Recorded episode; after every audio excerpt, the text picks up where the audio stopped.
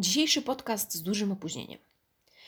Bo najpierw rozwiązywaliśmy podlaską hydrozagadkę, szukając odpowiedzi na pytanie, jak można było odwalić przy bojlerze taką hydrauliczną prowizorkę.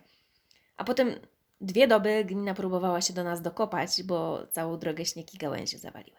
Ot. Taka wiejska sielanka. Ale do rzeczy. Podlaski wiejski majster. Kim jest ta zacna persona?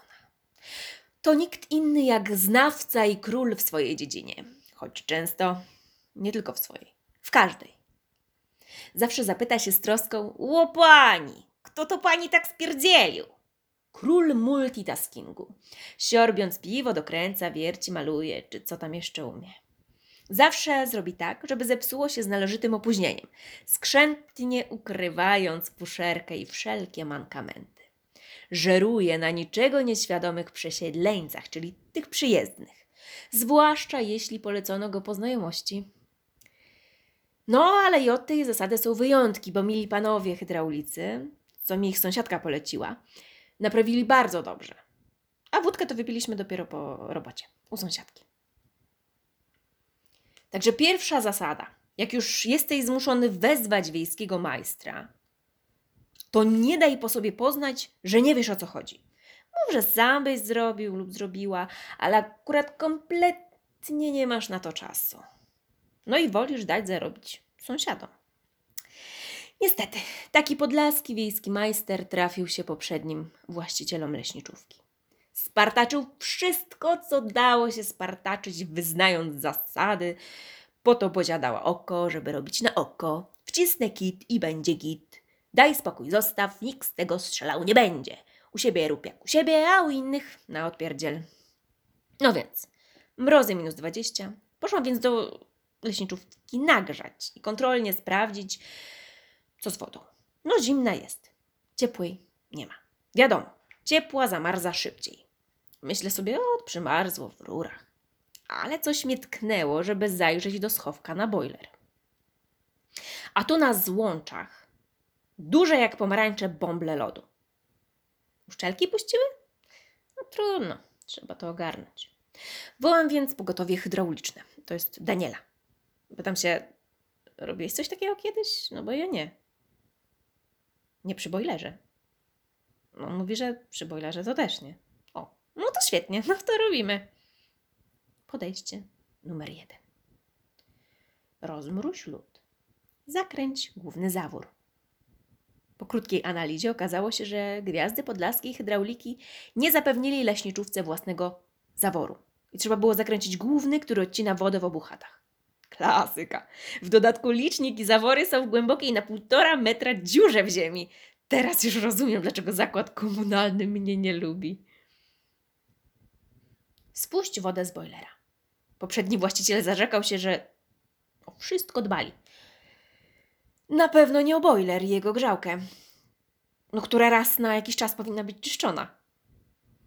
Ta, która była w bojlerze, po ilości zebranego kamienia krzyczała wręcz, że nieczyszczona była nigdy. Uszczelka sparciała, cieknie z uszczelki, kapie na przewody, łączniki, zawory. No stąd lodowe pomarańcze. Ha! Peroch po heroicznej walce Daniela z uszczelką, która za cholerę nie chciała się wpasować, stosując kombinatorykę stosowaną, udało się zamontować grzałkę. Eureka! Składamy.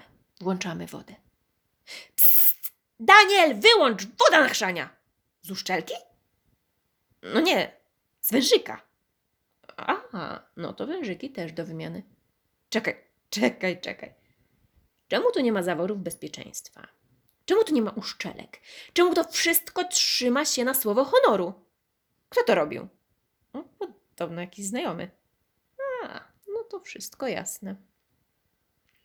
Podejście numer 2, 3, 4 i 5. Kupiliśmy wężyki, zawory, włosie, uszczelniacz, uszczelki. Spuszczamy wodę. Ty, jakoś mało tej wody. Coś tam jeszcze jest? Nie wiem. Dobra, co będzie.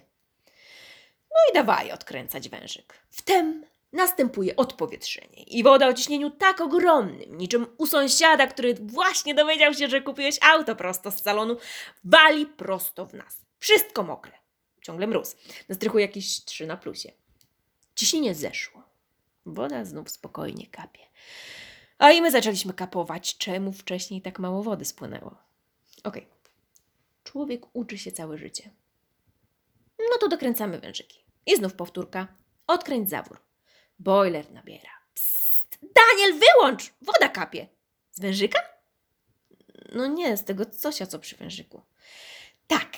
Za każdym razem okazywało się, że po wymienieniu jednego, to kolejny element jest nieszczelny. A po wymienieniu całości, złącze przy głównej miedzianej rurce, wyglądającej tak, jakby była na kolanie gięta i zapalniczką spawana, dalej czekaj, czekaj.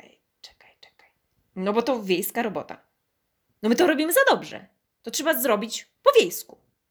Trzeba zacząć myśleć tak, jak ten robotnik, co to robił. Czyli co, mam iść po piwo? Zapytałam. To potem. Dawaj Włosia i ten uszczelniacz i te dwie uszczelki. Trzeba rozkręcić i złożyć jeszcze raz. I jak pan sobie życzy. Skręcił, rozkręcił, coś tam uszczelnił, coś tam wyrzucił. No i działa. I poszliśmy na piwo.